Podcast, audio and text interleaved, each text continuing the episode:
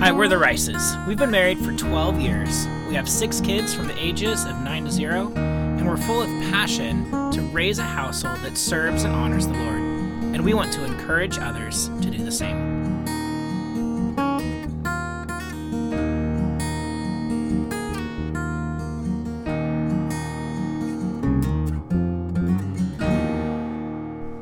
Hello and welcome back to the Raising Rices podcast. It's been a little while, but my name's Darren. I'm at Lead Your Family on Instagram, and my lovely wife Marissa is here with me as well. And you can find me at Raising Rices. We are so excited to be back. But where did we go and why? Yeah, we've been seriously MIA for a little while.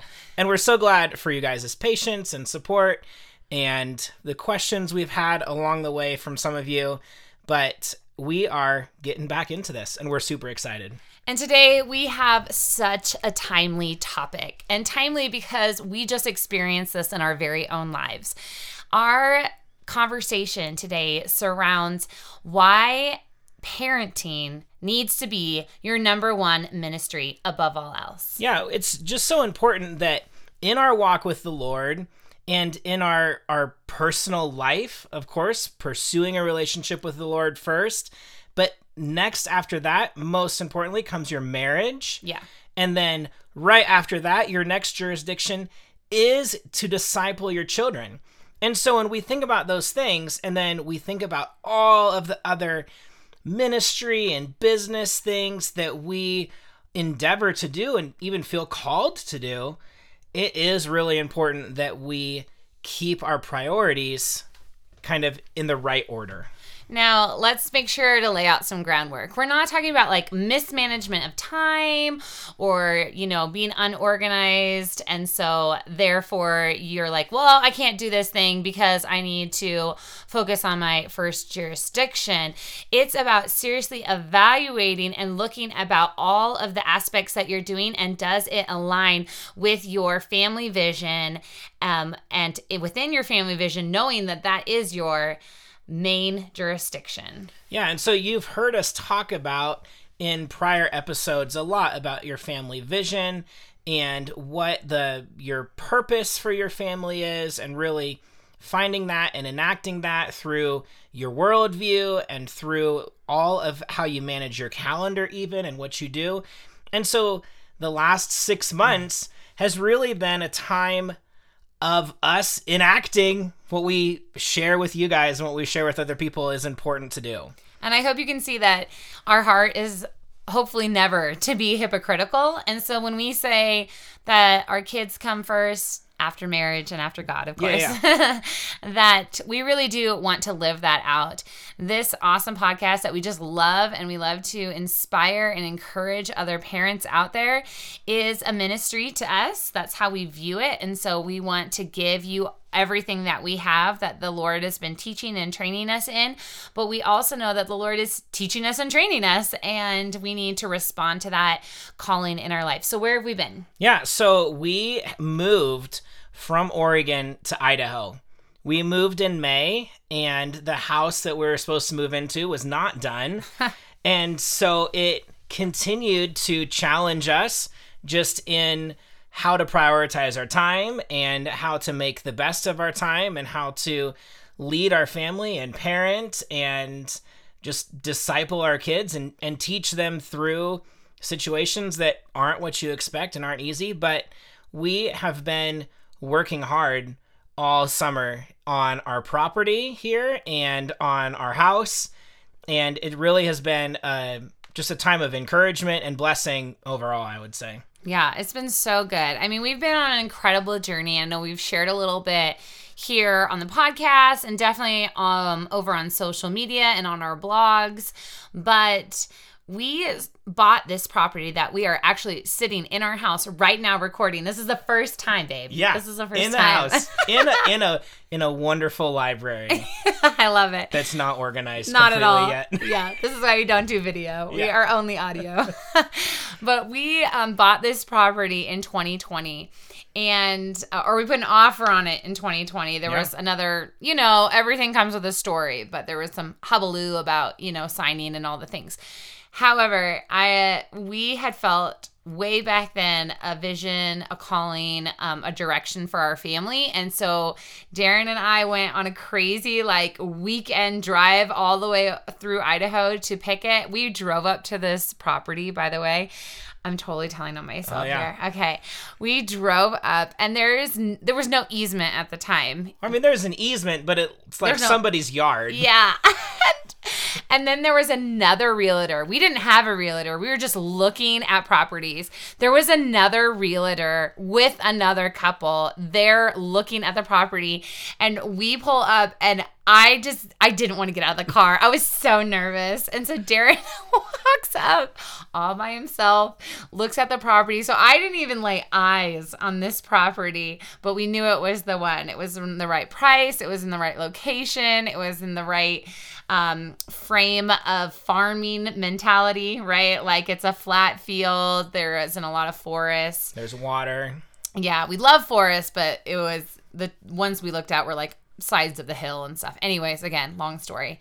So we bought this property. We still owned our house in Oregon and um we just thought, oh, we'd sit on it for a while. We'd just wait and build when we felt like the time was right. I feel and the Lord, in His Yeah. goodness, just makes you wait sometimes and makes you hurry up and make a decision sometimes. And he definitely did. Yeah. You know, um, 2021 came and Darren is a nurse um, currently and was faced with a lot of hard decisions with different mandates and different um, situations at work.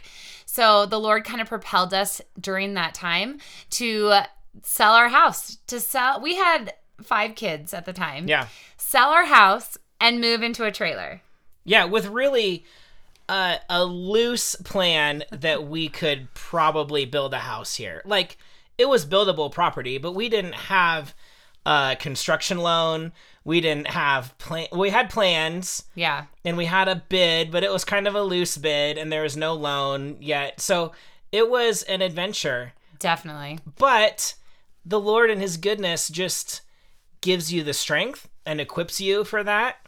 And, you know, you don't really realize it, but in each season that you're in, you're being equipped for the next thing that you're going to face. And this really just has been a story of that. Yeah. And it's a story of hurry up and trust the Lord. And it's a story of be patient and wait when all of a sudden you live in your trailer for like 18 months. Then you still move to Idaho in like the rainiest thunderstorm spring that they've had here in years. And you're still living in your trailer. A 33 foot trailer. Yeah, Like, let's 33 make sure that we paint the This isn't like a 46 foot fifth wheel or anything. This is a 32 foot bumper tow. And it was pulled on the side of the house with a yard that is essentially a mud pit because it's been under construction for the last year and a half. So it was an adventure of a spring. Yeah. And you know, throw in we had a baby too in the midst of all Oh, yeah. that. So it was really when we moved here, it was really a time to like focus in on um making sure our kids transitioned well. I think that like, you know, you just heard us for the last 3 years we've been in transition. We've been in chaos. We've been in small spaces, but when we moved here, we just really felt like we needed to focus in to make sure that their spiritual well being, physical well being, emotional well being, all those things were set on a trajectory of success. Yeah, there's a lot of things that are just challenges. You know, you move away from a lot of your friends.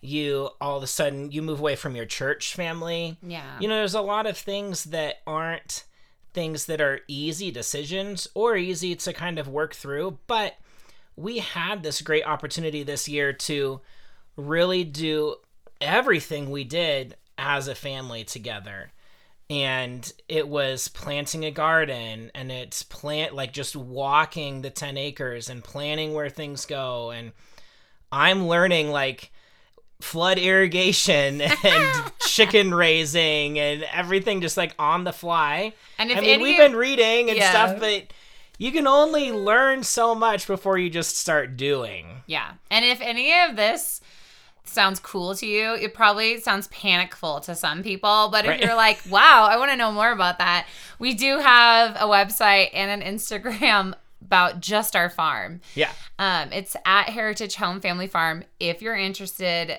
just so you can kind of see Darren in the middle of the night flooding the field, trying not to flood the neighbor's new construction right, house. Right. Yeah. It's it's been an adventure for sure. But the cool thing is that it makes me slow down when I'm learning something new and then the kids are learning it alongside. Mm-hmm.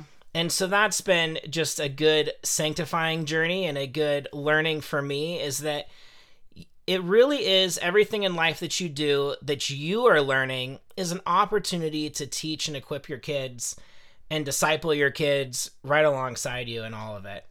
Yeah. And you know what? That kind of just brings up and reminds us of and and maybe for you too, seeing people good um good-willed or, or trying their best to do God's calling in their lives, people that have chosen something else, uh, a ministry or an opportunity above their children in a time of need.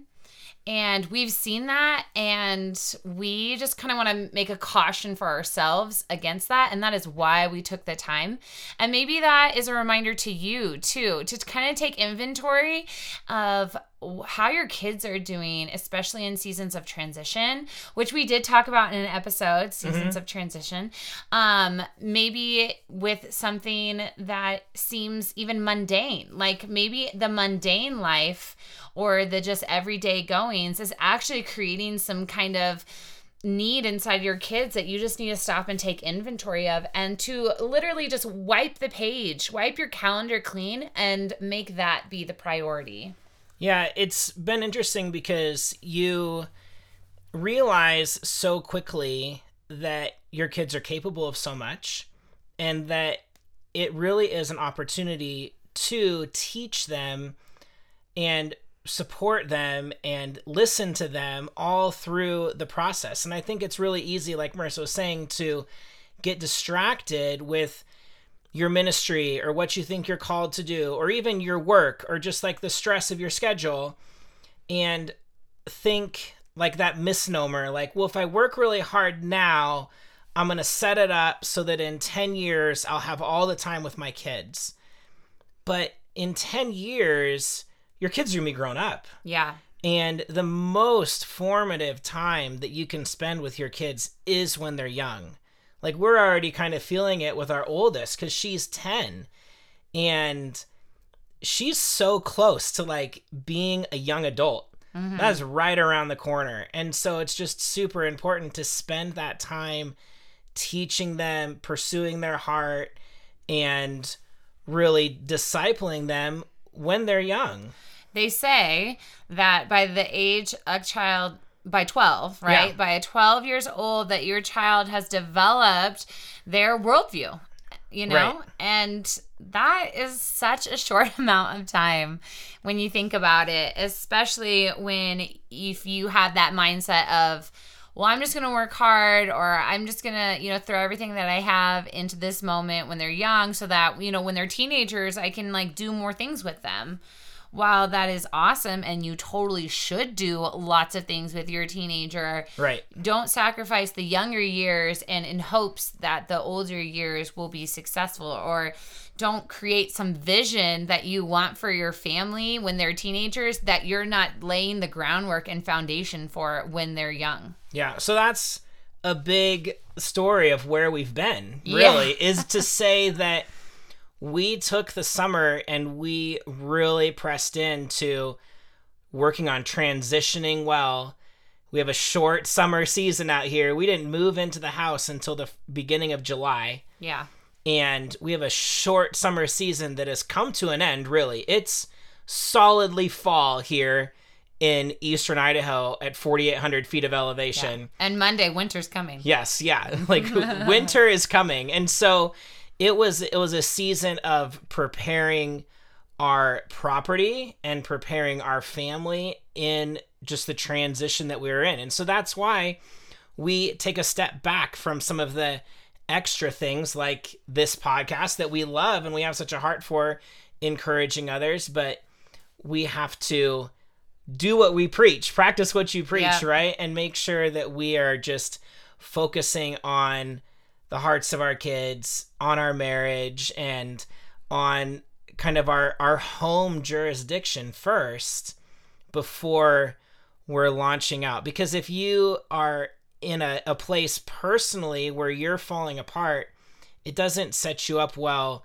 to lead and encourage others. And you know what? This isn't just our idea. Like the Bible talks about this when in Titus, when it's talking about eldership mm-hmm. and making sure that your home is in order first to be qualified for eldership. It's because, it, you know, what is what is that expression? Home is where the heart is. I don't Right. think that's in the Bible, but but it's true. It's like everything kind of like pours out from your home Right.